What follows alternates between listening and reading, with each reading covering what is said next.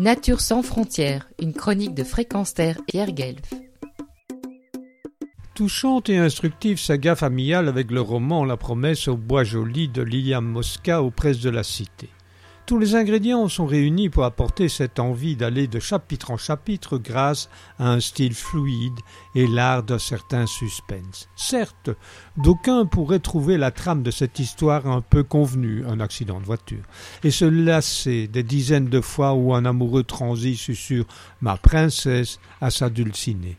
Les personnages principaux, Lara et Julien, sont tellement attachants et profonds que bien vite on leur souhaite de vivre le bonheur qui leur fut rapidement refusé par le destin, étant orphelin de père et de mère très jeunes.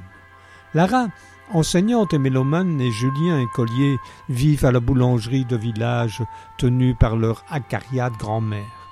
Au fourneau, oncle Richard, follement amoureux d'une Camerounaise, ce qui, au village, fait jaser, comme la relation de Lara et d'Audran, un verrier plus âgé qu'elle sur trame de conflits de génération, de mort de l'artisanat et du petit commerce, de l'amour de la musique et du vitrail, du souvenir tragique de la Seconde Guerre mondiale, d'un racisme rampant alimenté par les rumeurs, ce livre ne devrait pas laisser indifférent la jeunesse et leurs aïeux. À défaut de politiciens pour tenter de résoudre de multiples problèmes sociétaux, la littérature y arrive, elle, en démontrant que l'amour est le plus puissant des remèdes. Pierre Guelf. Retrouvez et podcastez cette chronique sur notre site